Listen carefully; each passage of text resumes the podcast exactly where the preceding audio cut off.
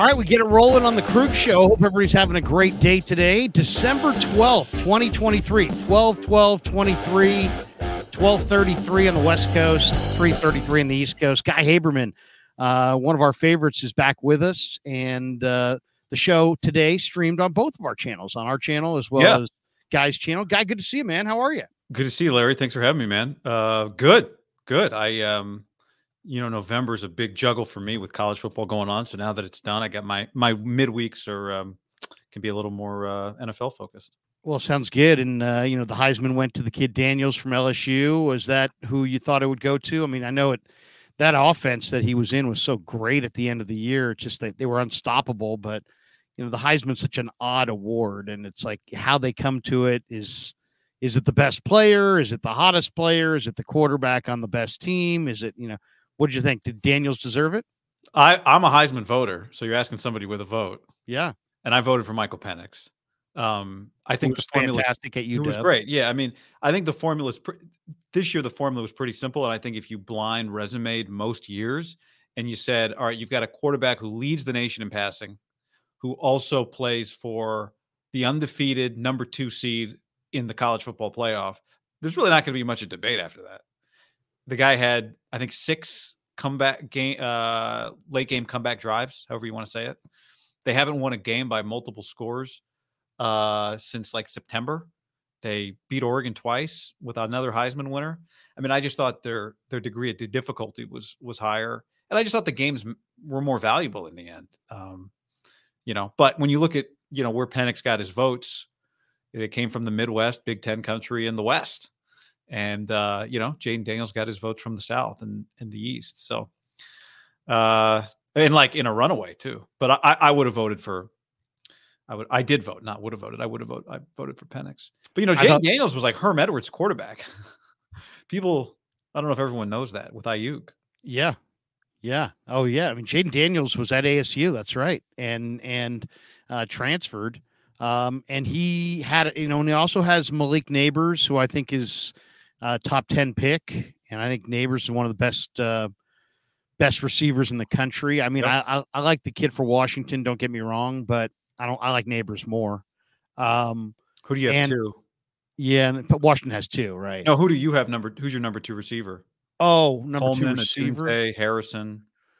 Uh, probably Odunze, probably Odunze. Yeah. Um, but it's I haven't you know ranked them yet as far as receivers. There's there's a bunch of guys I like. I, I I'll, I'll be totally honest with you. I like Jerry's kid, Jerry Rice's kid. Yeah. I think he's going to be a very good NFL receiver. I also like uh, Legette from from South Carolina quite a bit. Um, I think you know um, Xavier Legette is that his name? I don't know his first name. Oh, uh, but he's he's a talented guy from South Carolina. So I haven't done the uh, the deep dive on the receivers, but those are the guys that stand out to me. I like the Washington receivers, but I I love Penix, and I would have voted for Penix for the Heisman. I I just think the arm strength, the accuracy. Now I was talking to Dave Softy Mahler, and he was like, um, you know, he never gets hit. You know, he's he uh, he's Yeah. got a great offensive line, and you know, so now Yeah. what, we're going to hold the guy's offensive line against him. I mean, I saw him make some amazing throws against Utah. And he did get hit. I mean, it, Softy's right. Like when you go, even Knicks was the same way. Sometimes they played in Zach Wilson. You remember Zach Wilson's college tape from 2020 when they played nobody except Coastal Carolina? And Right. every tape was like just a massive pocket.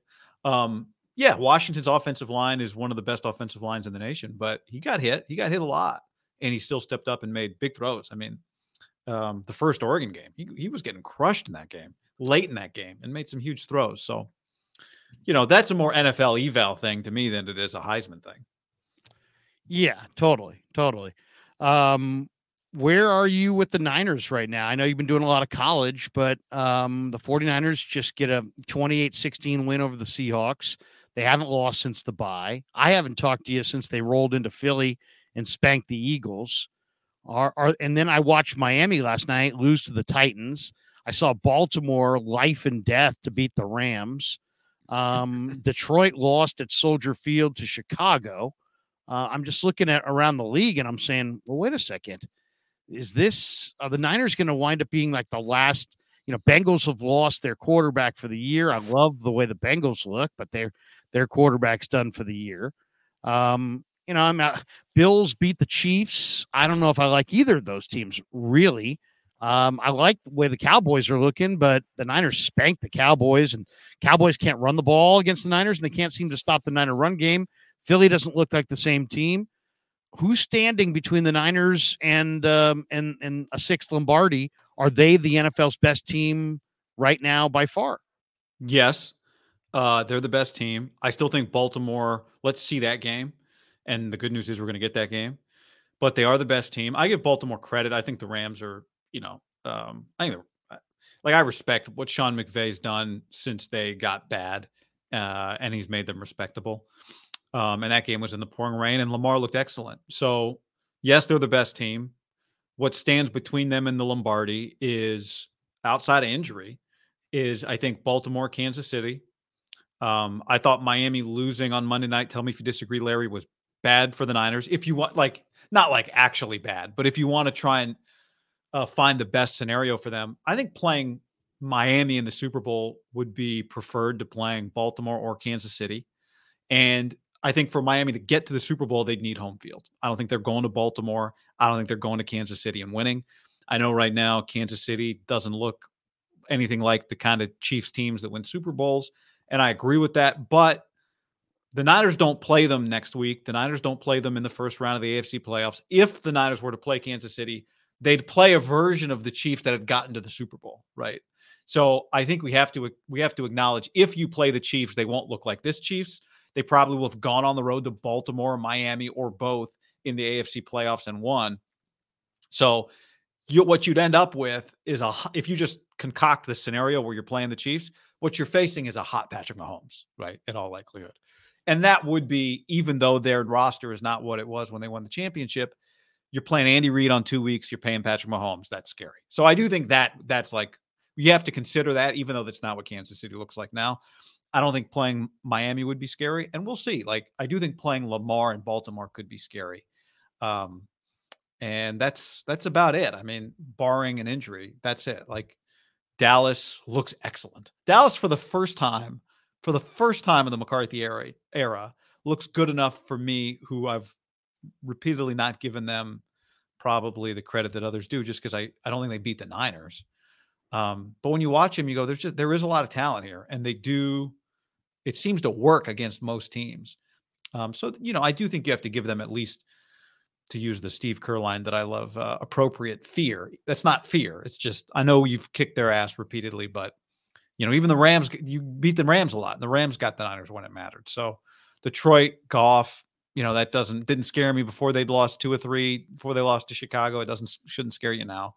They've got his number, but that's it. That's that's everybody. I mean, I didn't mention Philly, and obviously, I I do think you have to. I think you got to give Philly a little more respect than they've gotten the last two weeks too. The, the Philly's limping right now, but yeah. I, I, you know, we'll see if they can kind of regain their footing. Um, and obviously behind this incredible run the 49ers have had um, and this resurgence and this where they're looking like the very best team in all of football is brock purdy. And i heard um, your partner uh, john on with uh, with cowherd this morning. I think i saw a little bl- a little blurb of it on uh, twitter. And he was comparing um, him to like drew brees um, you know brock purdy. I mean i think it's safe to say you know, I, I, what I've been saying for a while, which Brock Purdy's damn good, and he may be great. I mean, um, he was he he went I think what 0 for 4 or 1 for 4 something like that and then he was 23 of 27. He completed 76 pa- 76% of his passes after the first uh, series or so for 300 plus yards and two touchdowns and um, you know the four just making some amazing plays. Where are you with Brock Purdy? I know you always kind of were more of a fan of Purdy, even when others were kind of saying, you know, hey, Trey Lance, Trey Lance, Trey Lance. I know yeah. we talked this summer. You and John were much more not on the Trey Lance bandwagon and much more in the Purdy camp, but you got to be. I mean, is this guy the MVP? And it, is it possible that Brock Purdy is not good or very good, but actually great? So to me, the MVP is. I, I do think I do want to wait and just see what happens with the Ravens on Lamar. Because when I looked, like you know, like a week ago, you go, these numbers are not MVP numbers. But then I watched him and he looked like the MVP. So when you're the quarterback of a 13 win team, if that's what they end up being, if they were to beat the Niners head to head, then you'd have to reevaluate Lamar. I know Dak now has the, you know, Dak is the favorite. Uh, Brock is second. So if you're second, you're probably a legitimate MVP candidate. And in the case of Brock, he's a legitimate MVP candidate. I personally, if I had an MVP vote, which I don't, I would strongly consider giving McCaffrey my first vote. Larry, I don't know how you feel about that because I do think I think there's a case to be made that he is their most valuable, that he has changed them the most. But then you really take a step back and you think about what this team was with Garoppolo and the way they've opened up their offense with Jimmy. And I mean, with Brock, and it was so clear from the beginning I remember watching them early going, I think Kyle's trying to throw the ball down the field more. And now that we have like 20 games of data, the evidence is in. He's throwing the ball down the field more and they're doing it more effectively. So, you know, he has changed Kyle's offense. It's the closest offense that Kyle has had since his Matt Ryan offense. And it's one of the best. This is one of the best offenses of the Kyle of Kyle Shanahan's career, not just his Niner career, his coordinating career. Um, his Alfred Morris offense in Washington statistically was excellent. They couldn't throw the ball. Um, but they were they were one of the top offenses in the league. His Matt Ryan offense and this offense. So um, I mean, he's had he and he had a, a top offense in in 19, but I think this one's better because of Brock. So yeah, he's an MVP candidate. Could he be great? He could be. Like I was I, I was really thinking a lot, and John and I'll talk about it later today. And I did a video this morning about Brock and Tua because I'm watching Tua last night, and I just and I, I want your opinion on this too. I'm like, I started looking at the numbers, uh, just the all the PFF numbers, and like every number I looked at, the first four or five categories, I realized that Brock and Tua were like one and two, like boom, boom, boom, boom, boom, boom, boom, boom. So I started over. I started writing them down because I was like, how many of these categories are they close? Uh, and it's like 95% of them. but it doesn't look that way, right? When you watch it, they don't, I don't think they're the same player. I think Brock's better. Some key categories where Brock is better uh, he he turns the ball over less when he throws it downfield, and he's been much, much, much better against pressure than Tua has been this year. And I think he he escapes more pressure. He escapes more sacks than Tua does. He's a little well, bit more decisive with his movements in the pocket than Tua, to me. So this is where I need your Tua gets the ball out faster than anybody. Right. So in that sense, he is decisive, right? I think that Brock is faster once he gets past once that first read is in there. I think Brock is quicker at making the next thing happen, which is, you know, the game. So that that was my theory because Brock's time to throw is is slower, but you know, especially on like the deep balls. But I think he does it better than Tua does. His completion percentage is higher, right? Usually, you start getting into the time to throw as it goes up, that completion percentage goes up. Well, his time to throw is lower than Tua's, but his completion percentage is basically the same. It's it's like a tenth of a point higher or whatever. So, um, you know, my, I, my, my, I'll say from watching them, guy, what stands out to me is that Tua seems like he's throwing to guys that have more separation on the defender. And I don't know if I have a stat in front of me that that will that uh, you know will verify that or not. Just from watching both of them, my sense of it is that Brock has his accuracy is a little bit better. He mm-hmm. can throw it into tighter windows. His ball placement's a little bit more precise. Tua's Tua's throwing the ball to guys that seem like they've broken into the free and and they have more separation on the defender. Could be. I mean, the throw that Tua had last night to Tyreek at like the five yard line or whatever it was up the you know it was like far upper right of your or upper left i guess was a ridic- ridiculous throw and a ridiculous catch. Yeah. Um but i my, my, the way i put it is like i think brock seems more under control like brock's brock's games tend to be a little cleaner i think. Tua's have like some weird variations of they can they can have some plays that look wild. Brock made some wild make some wild plays too but i don't think they're the same. I, the, the point of this is not that they're the same. I also think brock's arm is stronger. Than tua? Yeah. Um and you know we don't have the Tua didn't do all the combine stuff, so we don't have the like the uh, 10 yard split data and all that stuff that we have for that's the beauty of Brock being such a low prospect is he did all the workout stuff, you know, that most of these guys don't do.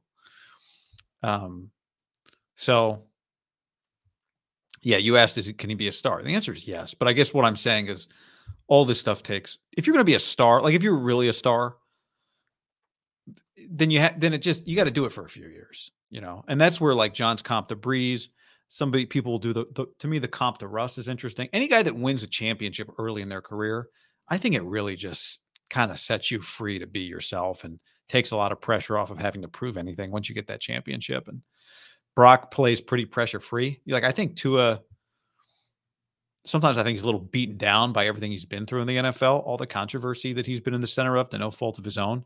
And Brock doesn't carry any of that baggage. Brock to me, and uh, John made this point today, and I think it's I think it's appropriate. He's a better athlete with better movement ability than anybody gives him credit for. They Yeah. look at his size and they don't, you know, the the the one thing that we've been talking about for you know a couple of years now on Brock is that is that one five four, one five five, 10 yard split. To put that in perspective, Tyreek Hill is one five zero.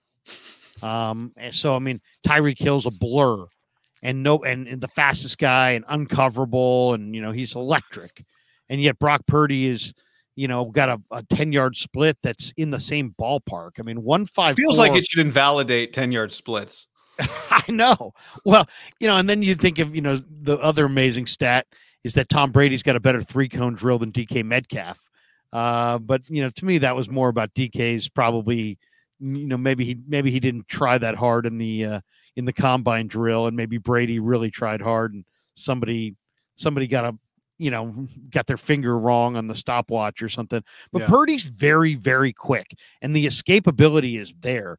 John actually kind of compared him to saying that he was kind of kind of like what the Browns wanted um, Baker Mayfield to be. Sure, absolutely. Um, but I, I don't know if um, Baker's just, you know, such an, I don't think Baker's is a, a consistent personality.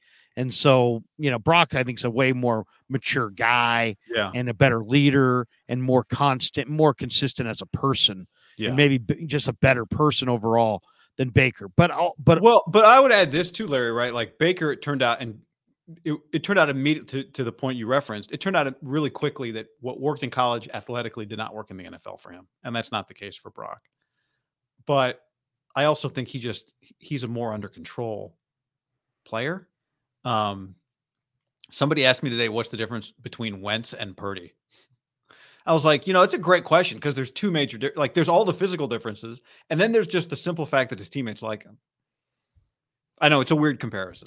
I yeah, I, wh- who Wentz? I mean, Wentz is a bigger guy, and they and he played at you know He's North a premium Dakota State. prospect, is the point, right? Yeah, um, you know Wentz. I Wentz's career arc makes no sense to me. Um, you know he was in, he was a MVP candidate, and everything just kind of evaporated for him. I know. Well, He and that's making part about huge that. negative plays. Yeah, yeah. I was just going to say that's the part of that Foles championship that will get forgotten to history is that Foles didn't just save the day. Foles saved the day on a for a guy who was about to win the MVP when he got hurt. Yeah.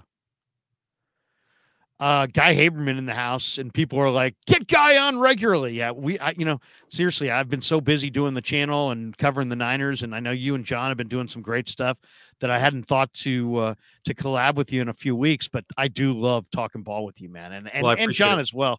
Um, and you've got the always invite, and I'd love to do a regular thing with you guys.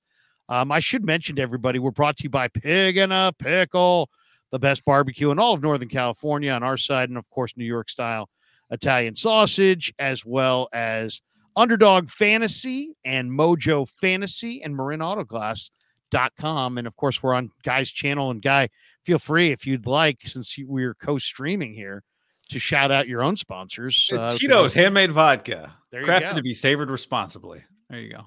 Yeah, you you. Do I they give you free vodka? Do you get lots and lots of Tito's? I have run through the. I've, I've. There was a stretch where I had like a couple cases that was just impossible. I started giving it away. I mean, hey, man, how you doing? You want some vodka? yeah, come on over. dude, what's going on with Guy, dude? Every time I see him, he's he's offering me hard alcohol. I mean, I, just bottles of it. Yeah, I don't know what to say. Buys it in bulk. It's bizarre. He's that guy. Yeah, he's like that. He's like the blue hair from uh, in the middle. You see in line at Safeways with a two gallon jug of of uh, Gilbey's in front of you. when I I moved to San Francisco, I uh back in 2012, I had a neighbor like that. One very nice lady, and I I remember one time she asked me to. She was you know, had to be in her 80s, and she asked me to help her with her groceries. It was like a bag, and two of the bottles inside were gin. I was like, oh, There I you get it go. There Yeah. you go. Oh man. Uh it reminds me of a funny story when my when I was a little kid. It was the last day of school and we had been driving this other kid to and from soccer practice and his parents were really nice people and they gave my mom um a, a gift and that was the last day of school so i'm like mom open it open it out you know i was whatever i was six years old seven years old so my mom opens it and she's like, "Oh, thank you so much." And I'm and I have no idea what it is because I'm seven years old. So I say to my mom as we're driving home, "Mom, what did they give you? What is that?" And she's like, "It's good gin." Right? Okay, so now we're driving to my house in the sunset, and our car breaks down. And it's the last day of school, so me and all my brothers and sisters have all of our stuff and everything. So we pull in front of uh, St. Ignatius High School, and um, the car dies, and and and it- so she pulls it over to the side, and um, one of the football coaches comes out and she's like, "Oh, ma'am, you know, sorry that you're broken down. Can I help you out?" She's like, "Well, we just live across the street. If you could help us, you know, just move stuff across the street, and I'll just call a tow truck." She's like, "No problem. Here, I've got my, you know, car." So we all loaded our stuff in the car, and um, we're I, I yelled to my mom as she's loading everything in. I'm like, "Mom, don't forget that bottle of good gin." that you have underneath the seat because she had put it underneath the seat because you know you don't want to have open container. And my mom looked at me like, "Oh my god!" She starts explaining, "Well, it was a gift and this and that." It was she was mortified. She told that story like the next- Larry. the next twenty years. She's an old like, alcoholic. my seven year old uh, had had the people who were helping us thinking that uh, you know I drink gin out of the out of the bottle. Um, all right. So so is who would you give? You know, you said you had a Heisman vote. Mhm. You, you don't have an MVP vote. I don't have an MVP vote. Who, ha- who has the MVP vote? did have an MVP vote, what do you think? I mean, would you give it to right now? The favorite for the MVP is Dak Prescott. They played head to head in that game. Brock had four touchdowns, no picks. Prescott had one touchdown and three picks. Niners beat the Cowboys and they beat them big. Now, obviously, they're going against different defenses that night. Who deserves the MVP more between Prescott and Purdy if it came down to those two guys? I think they're both deserving. First of all, I'd vote for Brock, or like I told you, I'd probably vote for McCaffrey if I had to vote. Um, but when you look at Brock's numbers, they're comparable, and his difficulty of opponents much higher. I mean, their their opponent, uh, whatever DVO. I mean, I think if you go through the strength of schedules, it's different. The DVOA's, it's significant. Um, so, like from that standard, if you started this year with a totally blank slate, I guess the other major difference between them, right, is that Dak throws the ball a lot more. Dak has like 100 more pass attempts than Brock. But from a yardage standpoint, it's 50 more yards. And I also think, you know, Brock gets knocked. a- It's not like Dak's playing with nobodies either. Like CeeDee Lamb was drafted ahead of Brandon Aiyuk. Right. What would Shan- who would Shanahan have drafted if both were on the board? Maybe he would have taken Aiyuk, but he might have taken uh, I- like he would have liked CeeDee Lamb. They had a really tight relationship with Lynch and Herm. Herm, I know. So that I think that was what swung. I'm just saying he would have liked CeeDee Lamb. Yeah. Oh yeah. So Tony Pollard's like, you know, uh, he's two yards more per attempt. He's got three less touchdowns, one more interception, and um, his team is while not winning more, it, like winning more in the sense that they beat the other team head to head, kicked their ass. So I'd have a hard time giving it to Dak just because I've seen his career. John and I debated this. Like I've always believed. I remember when Steph won that first MVP you could kind of feel it coming based on the momentum from the year before. And I think sometimes it has to happen. I think it has to happen for Heisman's. Like Penix finished eighth in the Heisman voting last year, finished second this year. You need some momentum coming into the year. And to me, Dak's never had any. Like Dak is 15th, give or take, in the Mike Sando quarterback tiers every year. He did have the 2021 season, right? Was it was an excellent, they were he was excellent. That offense was incredible in 2021. So Dak has been kind of in the conversation for a long time, but he hasn't been in the MVP conversation. He's just been in the I'm an NFL Dallas Cowboy quarterback, and so I'm polarizing conversation. I do think people like Dak, like as a guy, I think he's worthy of, you know, if you had to give somebody a break, give Dak a break, that type of thing. Doesn't hurt that he's Dallas's quarterback. I think it's pretty telling that he is the favorite now. I do. Here's the argument I would understand on Dak also is I don't think no MVP voter. I definitely feel this way to, about the Heisman, but when you vote for the Heisman, you're not really concerned about what this guy becomes as a pro. It's not about that. Right. I do think if you vote for the Heisman, you don't want to look back in five years having been the guy that voted for like Peyton Hillis or Colin, right, right, or right. you know, like a guy that's not or or or Wentz, right? Like giving Right. Wentz an MVP, although he had an MVP year. Um, but uh, you know, like you you want it to stand up to history, and I do think when you're voting a guy that's got a track record, even though it's not an elite track record, it's a pretty damn good track record with Dak.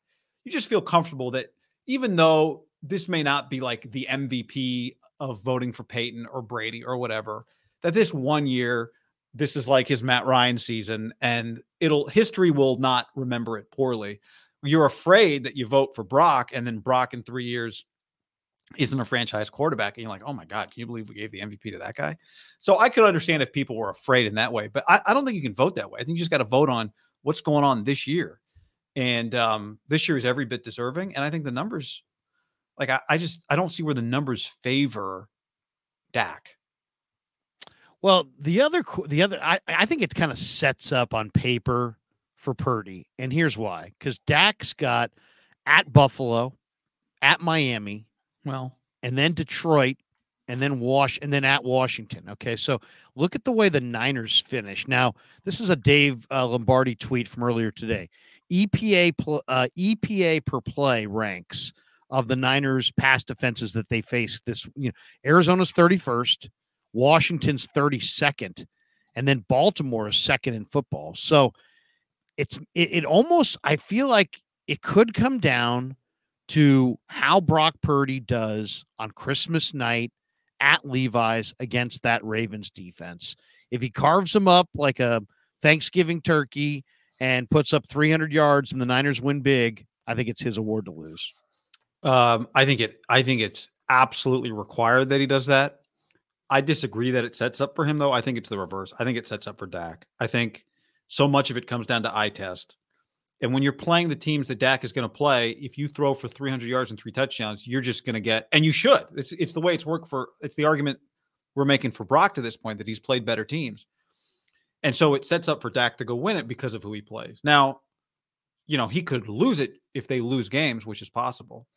But if you have the game that Brock Purdy just had against Seattle, if Dak has that game twice coming up in the next four, then then to me, like he kind of takes control. You know, it's like um in the NCAA tournament when you're a bubble team, you'd rather have a difficult schedule coming up than an easy one because you Right. need those games to help you build your resume.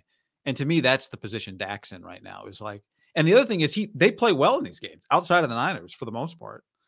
What remember the one of their loss was like Arizona early in the year. It was like that's embarrassing, but I bet he plays well in these games. So I think What it sets up the- better for Dak than it does What's for the Brock. key for Dak, um, guy? Because it's like it seems to me that he's turning the ball over less, Mhm. and he seems like he's running more. Um, is that his combination? I mean, and they and they, they maybe are not throwing it as far downfield as they have in the past. I, You I'm not know, sure what the I saw a graph today that I don't remember who posted that he's just as explosive as last year with less turnovers. I mean, I, you know, I bag on McCarthy from time to time, and some of it's tongue in cheek. I think they manage the game poorly, but Mike's a really good offensive coordinator, and they replaced Kellen Moore last year with Mike McCarthy. I mean, maybe that's the difference. Is, i- mean, are you a fan of Kellen Moore as an offensive co- coordinator? I mean, what is your I'm thoughts? fr- I, I don't know. I'm a fan of Kellen Moore as a Boise State quarterback, but yeah, yeah, no, seriously, he was good back in the day. but there's not a lot of evidence. I mean, the thing, you know, Herbert's out for the year now. Another wasted Herbert year is pitiful. Um, and the fact that, you know, Dallas looks the way they look with McCarthy taking over, I don't think it bodes well. Now, you know, Kellen, Kellen's a high level guy, but I don't know. I don't, you know, it's felt like he was about to be a head coach, and it doesn't feel like that anymore. Um, as far as the 49ers, do they have a weakness? Um, I saw this, somebody pointed this out today on Twitter that when the 49ers run to the left behind Trent Williams and and um, Big Aaron Banks, they against Seattle, they had nine carries, 140 yards. When they run anywhere else, they had seven carries for five yards. Is is the right side of the 49er offensive line, and that would be Colton McKivitz at right tackle, and either Spencer Burford or Big Jon Feliciano at right guard, right guard. Is that championship caliber? Is that going to come back to burn them? Uh, how much of a weakness do you see the right side of the 49er offensive line being? Uh, well, if you take that those two, if you take those two guys and go, is this championship caliber? The answer is no. But then it's like, well, what team are they on? Uh, it's a championship caliber team, so yeah, it is. I guess. You know, like, so run left. How about that? You tell me it's working? Okay. they run left, but I mean, well, if, if, somebody wants to load up on that side and just kind of force the Niners to run, okay, then they'll run right and they'll be fine. Right. There'll like, be less bodies over there. Yeah. I don't, uh, oh, the Warriors score more points when they give the ball to Steph. Is that a problem? Oh, I don't know. give the ball to Steph. Let's find out. Right. Like right. you're running it behind Trent. Right. So he seems to be, he, he is able to handle more. I don't, he's been on your team for a while. Like, I, you know, yeah, they there are things that are not perfect. The la- all of us, the sudden lack of depth at safety, Mooney Ward's groin that acts up all the time, uh, the right. right side of their offensive line. You know, not a ton of depth at linebacker. If something were to happen there, we you and I have been talking for months about the D line. They they shored that up. Sounds like Hargrave will be back, right? But I mean, start start going through. I, I always feel this way. Not to go back to college football, but like at the beginning of every college football season, I hate every team. I'm like, oh, they, they, don't do this, this or that. They don't do this, this or that. That guy, you know, but there's like five good quarterbacks in college football every year. Like everybody's got holes. And look around the NFL this year. Who is who doesn't have holes? So oh, I know. I mean, the Niners yeah, are probably the deep, probably the most complete team in the game. Right. Yes. You're not going to be perfect. I mean, everything you do is about accentuating your strengths and and protecting your weaknesses. So, you know, they've got one of the best blocking tight ends in the league. They can put him over there. They do. They've got Kyle Juszczyk. They can use him there. McCaffrey's a very smart and good pass protector. So Brock gets the ball out quickly. They've got a good coordinator. You know, all these things. I think it's fine. You wouldn't want it that way, but I don't. What are you supposed to do about it? How concerned are you? Run let run let left less to like right. Oh, no, be able seriously. to run it more. well, I mean, I mean, and every team's got some weakness. I mean, these aren't perfect football teams. Um, and and maybe in today's game, you you don't need to be a perfect football team. Um, missed tackles. Niners missed 14 tackles hmm. against Seattle. And okay. they did miss quite a few tackles in the three games leading into the bye week. Um, what do you think? I mean, as far as um, you know, missed tackles, you know, is that a sign of fatigue in your mind? Is that a sign of um, or or do you just credit Kenneth Walker and um, Charbonnet because God knows those guys were electric this weekend. I thought they had a couple of both guys had a couple of incredible runs. Maybe some of the best runs I've seen against the 49ers all year came yeah. from that duo this weekend. Well, that's my first thought because I you know, both those guys are hard to tackle. So there's that. I mean, I, I don't know, Larry. I just trying to spitball like because they have good tacklers, right? Dre Greenlaw's a good tackler. Warner's a good tackler. I say Oliver's a good tackler. Um, I don't have the metrics in front of me, so you tell me if, if I'm wrong, but it feels like Lenoir's willing to tackle. Uh, yeah. The safeties tackle. Obviously, the guys up front tackle. Maybe it could it be a function of, you know, it felt like especially early in that game where Seattle's running screen plays you end up in space with a mismatch, and maybe that's a position where you miss tackles. I mean, that would be just a if I was trying to come up with a theory as to why it happens because it feels like they have good tacklers. Could it be that that tackling you are like do the, the study would be are more tackles missed on screenplays because it feels like they had you know Seattle ran some of that stuff against them and uh, teams do that against them to try and create a little breathing room for the quarterback and those tend to be plays where you've kind of got one shot at the tackle and then if you don't get it, it's you know 15 yards. What do you think of that theory? You think that I, I, I do. I mean, I, I think the screen, well, also the angles. You know, on on screen passes, um, sometimes you know you've got to kind of you've got to you've got to you know sometimes you're not in a great position on screen plays. it feels like you're sometimes fighting through trash or moving at odd angles to try to make the play um you know there's it just it's almost like a, a creative chaos type vibe on the field where you got different guys at different angles and and oftentimes the defenders are in different spots the timing can be cha- can be different on different screen passes even if it's the same screen to the same side to the same back. You could have defenders in different spots. Uh, you have, you know, I mean, I just think that there's a create, and it seems like they're always reacting late to it. Um, so it just it seems I don't want to say it's random because it's not random, um, but I do think that screen passes kind of create kind of a um, um, kind of an open field feel, and it's a lot of it's about desire to close down that space and and get to it. Up, oh, we lost guy, but maybe we'll we'll get guy back here in a minute.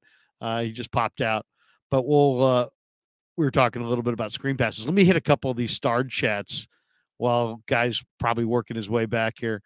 Um, Moonman, there we go.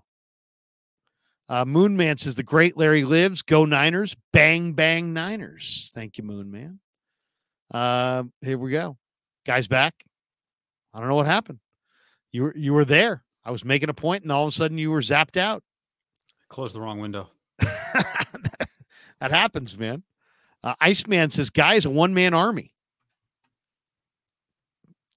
Not really. He's working. He works with John. He does some great stuff with John. But John, guy's good solo or or with John. Uh, how many times do you and John stream in a typical week? Three? Uh, yeah, two or three two or three. And I've been doing since the summer. I started just doing like try to do like I, I don't end up with one a day, but maybe like an additional three or four a week in the morning yeah. as I get my day going.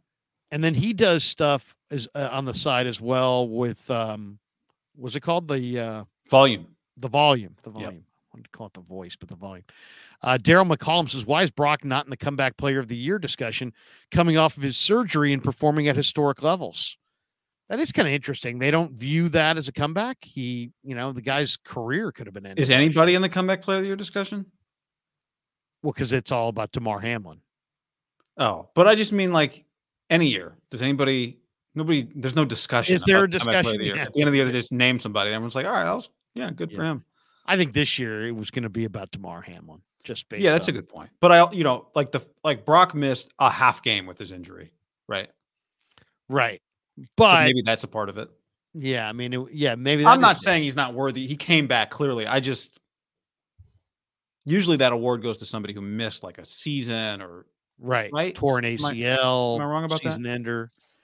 But I mean, heck, you get your elbow ripped off in a playoff game. Yeah, I don't. And he came back. Denigrate the fact that he went through a lot. It was scary for him. I just.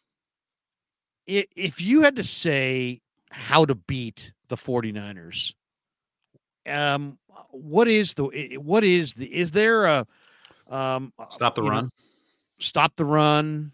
Do you play man?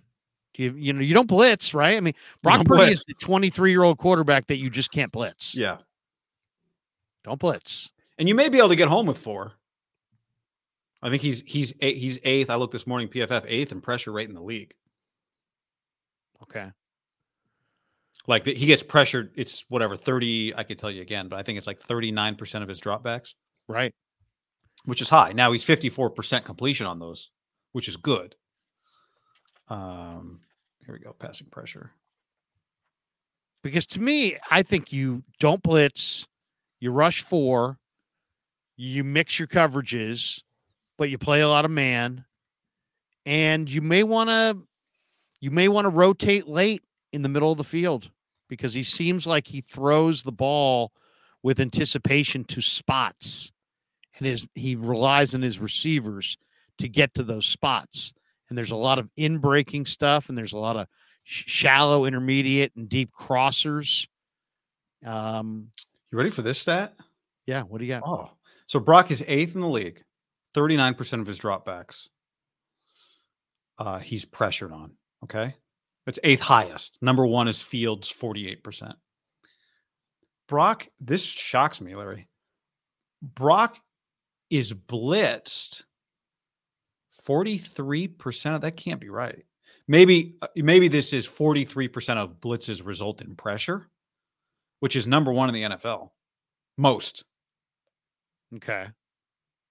He's not blitzed 43% of his No, so snap- it must be dropbacks. 43% of blitzes result in pressure, which is number 1 in the league. which also is stands up Right. to the fact that they're he's operating behind a line that's whatever it is, middle of the pack in uh, you know O line win rate or whatever. His completion percentage on those numbers 68%, fourth best in the league against blitz. which is right, very similar to what his actual completion percentage is. Yeah. It's And also then- right there with Tua and Dak. Right. So he's you know he's been remarkably consistent Yeah. Um, when you think about it. I mean, you know, for for a young quarterback, uh, you would think that there would be some inconsistency, a little bit more inconsistency to his game, and instead, you're seeing a guy who's um, remarkably consistent. I mean, it just seems like he's every game he's playing. He's he's not going to complete. You know, he's had games where he's completed what ninety five percent of his passes against Arizona.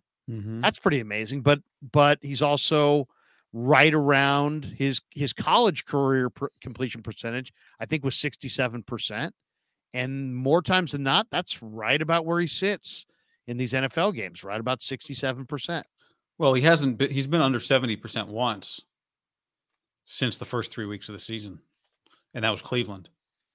First 3 weeks of the season he was under 70% in all three, and he's only been under 70 one time since. That's amazing. That's that's an amazing that's amazing consistency. Um, Kyle Shanahan. Let's talk about Kyle Shanahan for a second. He currently sits at 52 and 27. That's his regular season record since the start of 2019. So we're giving him a couple of years because the team was bad and it didn't really reflect on who he was. That those first 2 years they were building up the roster. The Niners were gutted during the, you know, the Chip Kelly era. But they were 50 he's 52 and 27 in the regular season since the start of 2019 Okay. a lot of people i mean forget the hot seats garbage that was never that was, he was never on the hot seat um and there were people that were saying he was on the hot seat this year when Jed had worked out a contract for him in the offseason. They just hadn't announced it yet. But do you feel like Kyle Shanahan has something to prove? He is essentially Andy Reid before Andy came to Kansas City, found Mahomes, and won Super Bowls. He was a, he's a very good offensive coach that's widely respected around the league that just hasn't and has gotten close to a ring but hasn't gotten the ring. I'm sure you and John have talked about this because I know John uh, knows Andy Reid well. Do you guys see the parallels between Reid's career and Shanahan's career? And in your mind, what does Shanahan need to prove to you? That he can win the Super Bowl. That's it. That's it. Like just like Andy, you do that, and now you're on a Hall of Fame trajectory.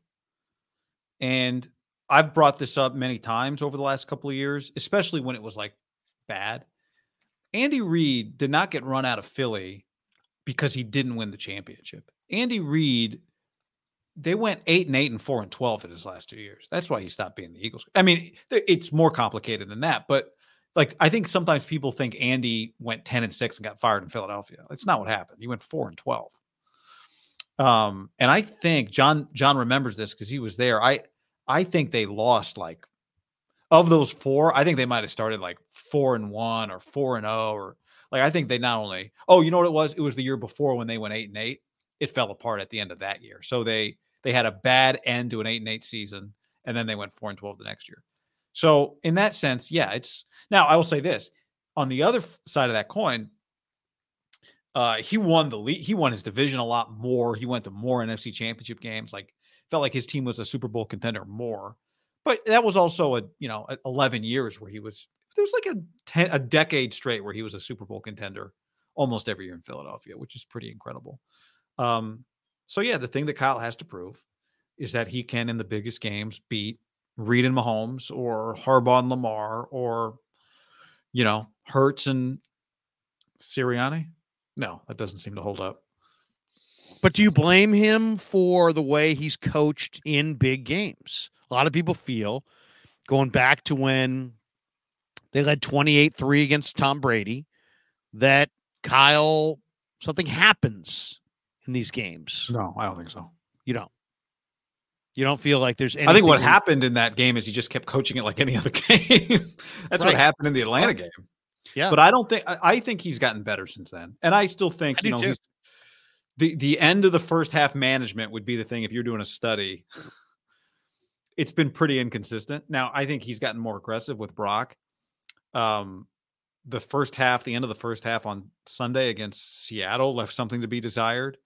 His explanation after the game was there was he and the he was not on the same page with the officials and understanding that they were going to wind the clock after the ready for play after the whistle instead of on the snap.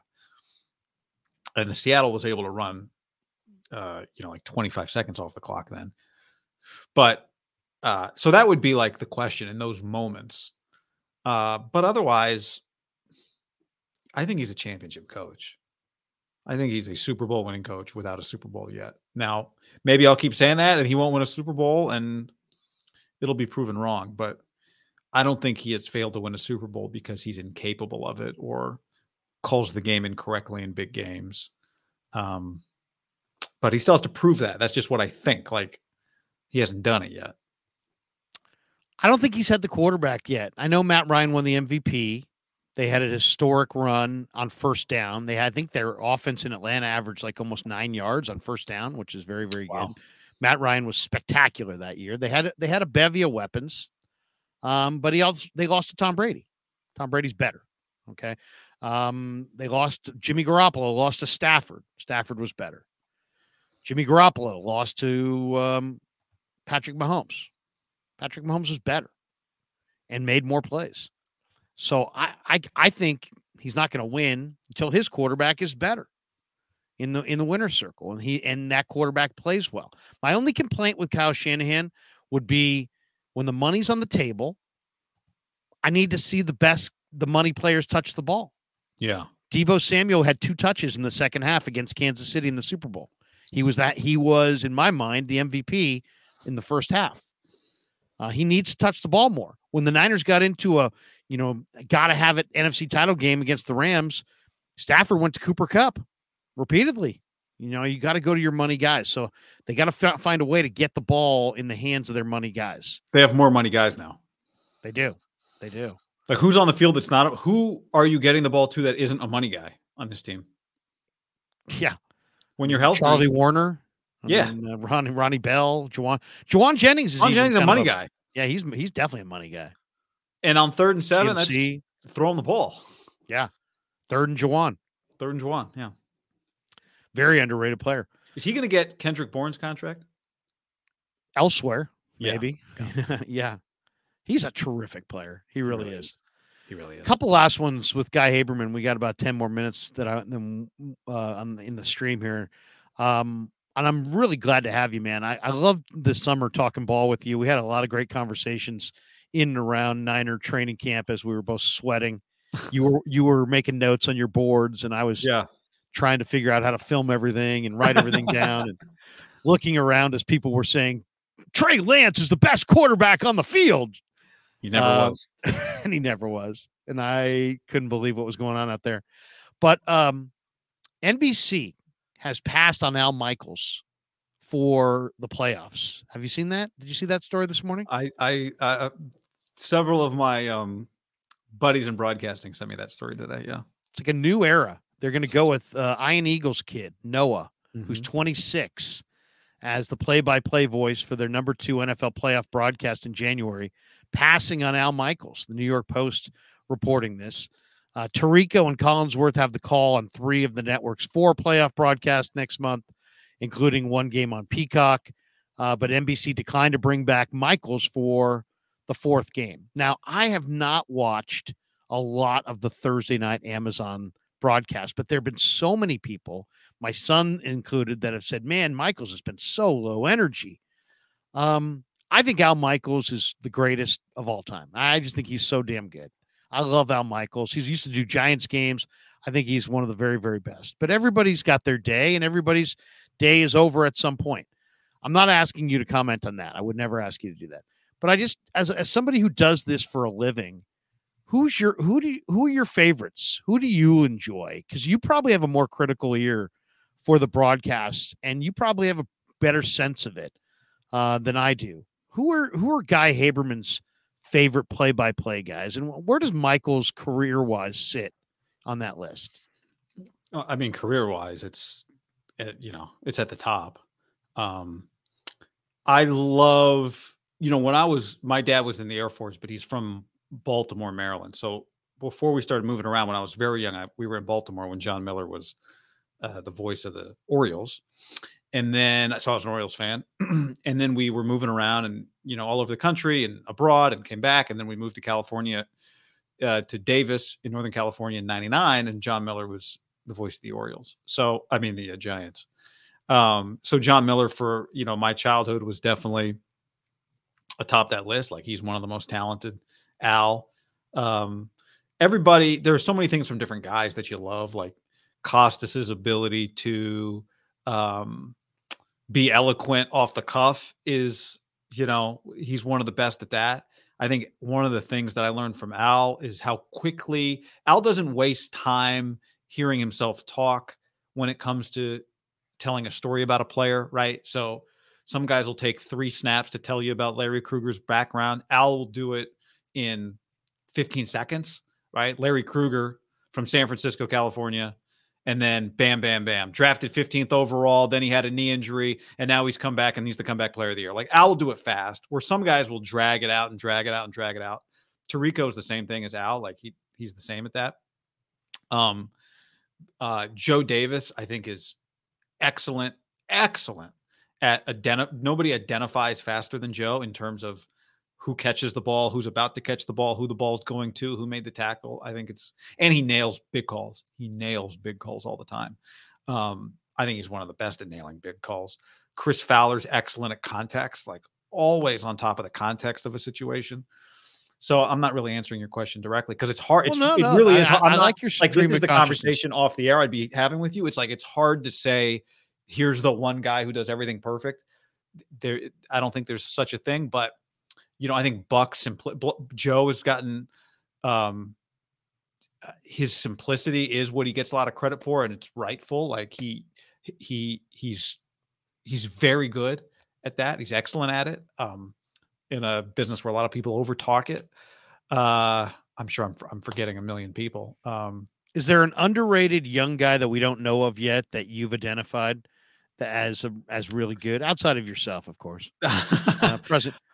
There's this Well- guy out of the Bay Area named Haberman. You really got to listen. I do think I'm good, Larry. Uh, thank you. Um, well, he's not underrated. I I think uh, um, or just somebody maybe you know that we don't wouldn't know necessarily, or wouldn't we know, but we just don't have the same appreciation for yet. yeah. I, uh, um, ooh, that's a good question. Because you know these jobs don't turn over that fast. A lot of these guys have been doing this forever. I mean, I just mentioned Ian Eagle's kid. I, I I think he's pretty good. I've always been a kind of a fan of Iron Eagle as well. Yeah. You know, I mean, this is not, it's not for like me giving this guy a compliment is silly because he's excellent. And I think most people know it already. Jason Benetti, who does the number two, yeah, number two Fox game Okay. with Brock Huard. He was the Whites. Are you familiar with him? Yeah, yeah. Okay. Yeah. So he was the number two White. He was the White Sox TV guy. Now he does, now he moved to the White Sox, uh, to the uh, Tigers. But I think he is like, I, I don't want to say he's underrated because he's not underrated, but he's so good at football. Like I, I think he is excellent. Um, so that's kind of a newer, new-ish guy, but again, like he's not new. That's not under the radar. Right. Under the radar. It's hard to be under the radar. Oh, I know. No, I mean, heck, it take it's it's hard to break into that biz, guys. And once it, it, it takes a while to break in too. It's not just you don't break in in a day. No, no, you don't. Yeah, good What bowl games are you gonna be? I'm, I'm a big bowl game guy. What you know, if I if I want to, Even if I, still, oh no, I love bowl games. Are you kidding me? I watch all the bowl games. Uh, I'll be I'm the guy watching the freaking whatever bowl. I'll watch the you know, I'll watch a the bowl the the Meineke Car Care Bowl. I'm there. Um, what will you, Guy Haberman? If I Yeah. want to say, you know what, I want to make sure I catch all of Guy Haberman's bowls. By the way, you know what I really I'm like? doing. Yeah. I like Dave Fleming. Yeah. Uh, but Dave's not, I don't feel that's not an underrated, No, not an underrated, but he might be underrated on a national scale. you think? Well, not. Re- I mean, he's obviously you know very accomplished now, but I mean, if you say Dave Fleming in the middle of Chicago, I don't know. I don't know that people necessarily are like, oh yeah, Dave. You know, Yeah. they know that he's good when they hear him, and they like him when they hear him. He's so comfortable, which is like, it's just, I think in he's theory, the easiest thing, but it's not yeah. the easiest thing. exactly. And then he's also like so good at um context. Yeah. You know, it really, it's it's smart. Somebody said to me trying- the other day, you know, when Greenlaw, when uh, sorry, Warner and DK got into it, Mm-hmm. and they threw two, they threw a flag, and then they threw the hat. And there was a debate on TV. They were trying to figure out was the first flag, what was it for? Was it on Warner? I I thought they didn't because they only announced one penalty on each guy, one on him and one on Lenoir. I thought the first flag was for the body slam tackle by DK, and then the hat was for DK pushing him in the face. And somebody said to me, "Well, how are these guys not seeing it?" And I like that crew's really good. It's there was so much going on. It's so easy to miss one look. You know, it's just I hate to say it, but sometimes things get missed, um, especially if it's happening like on your monitor and you're watching something or whatever. And that's where like Fleming is like he never misses stuff. Never mi- Nance never misses stuff like that. I think Jim's really good too. Um, Maybe because Tom Spencer's been his spotter forever. You know, I don't know Tom Spencer. That's Oh, he used to work at KNBR. He's, he works with Nance on. on yeah. I mean, a on- spot a good Masters. spotter is like a second brain, really. So Yeah, Joe Castellano, I think, worked with Greg Gumbel for a long time. oh, that's cool. Um, but yeah, no, I, I, I, I'm- I'm a big fan of Dave. I like Dave. I think he strikes the right chord. Yeah. Um, he's smart, but you don't. He's not sitting there trying to prove to you he's smart. You know what I mean? He stays out of the way of the broadcast, but he still is really, really, really good, and he can do a lot of things. Yeah. He can do little, little league World Series.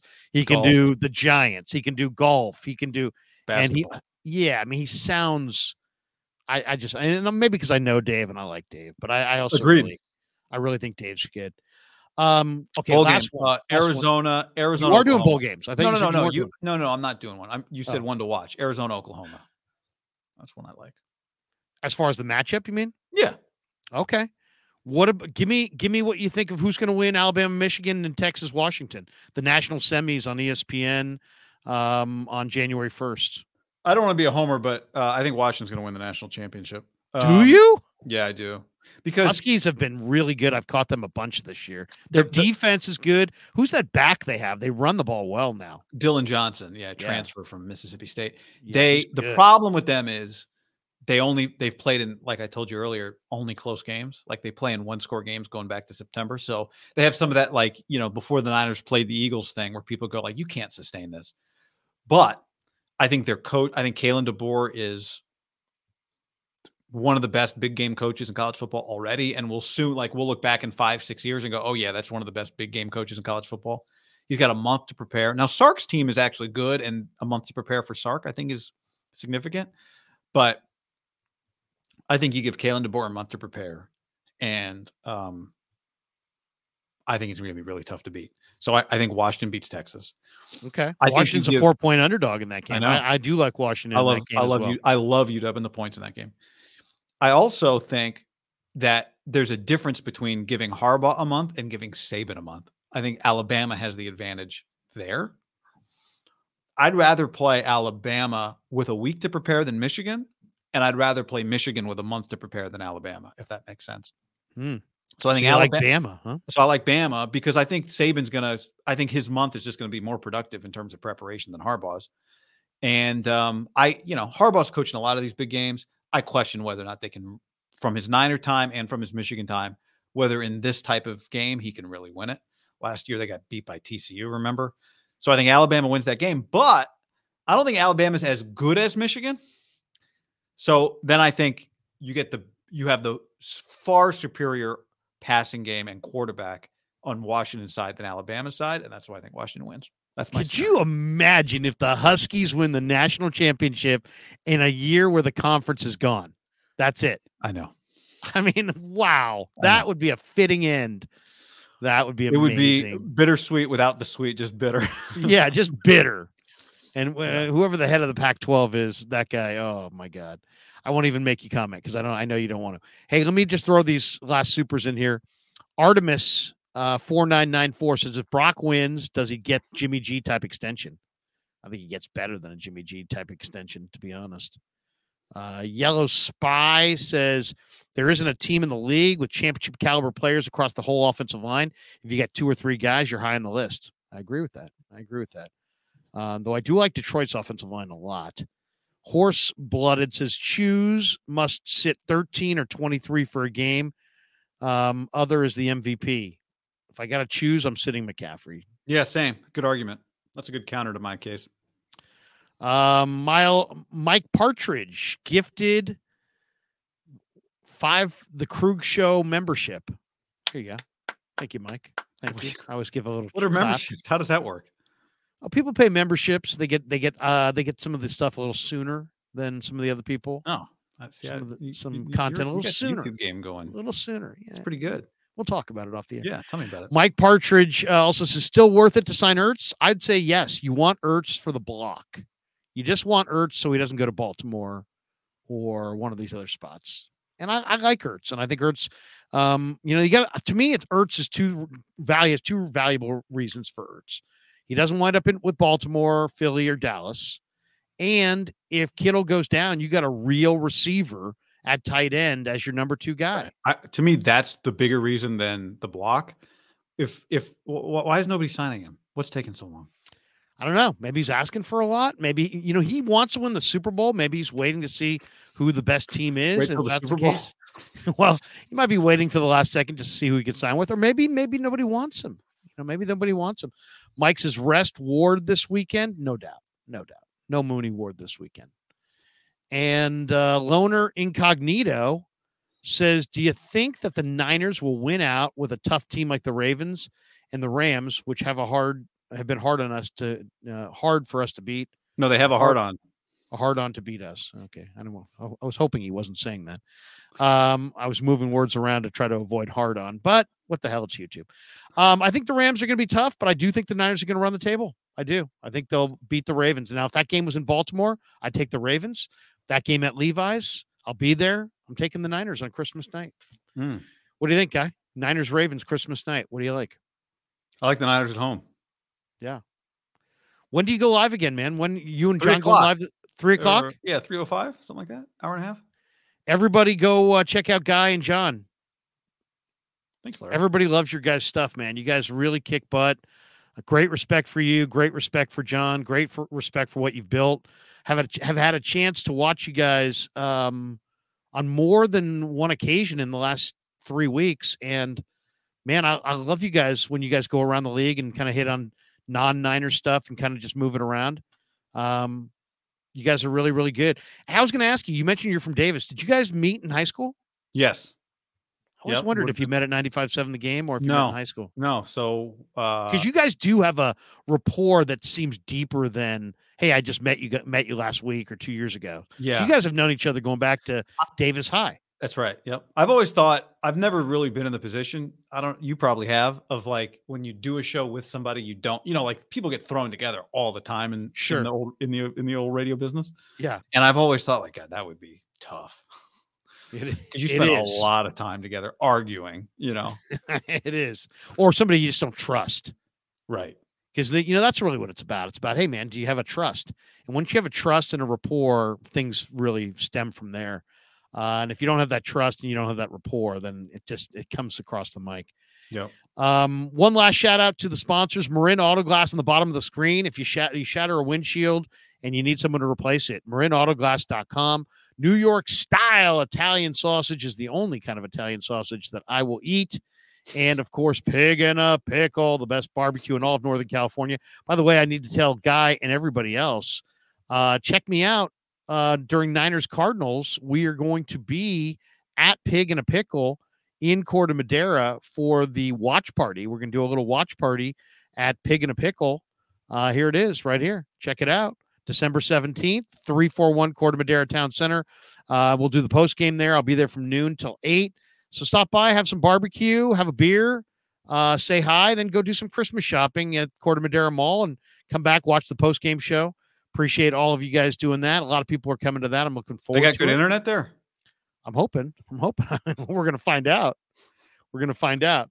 Uh, I may have to double check that. I may have to bring my own uh, hotspot. But uh, guy, good stuff, man. We'll always love rapping with you, and hopefully we'll do it again soon. Yeah, Larry, great to see you, man. Thanks. Oh, for also me. thanks to Underdog Fantasy and Mojo Fantasy, also two other sponsors of the Krueg Show who we love, and they do a great job. Underdog Fantasy, Mojo Fantasy. Uh, check them out. Uh, the link is in the description. Use the promo code Krueg, and they will match you up to your first one hundred dollars. Thanks to them as well for sponsoring the Krueg Show. But guy, awesome stuff, man. And um, you guys, uh, you, how long will you stream for today? Um, I don't know. Hour? 45 Okay. hour. You guys can get in and get out. Well, Everybody- it could be an hour. I, I, it's uh, it's it's pretty loosely planned usually, and usually longer than intended, Yeah, there you go. as you know. Have a great rest of your day, everybody. Check out Guy and John at three. And until next time, we're out. Peace. Yeah, never met a man I've been scared of. Careful, you get exactly what you.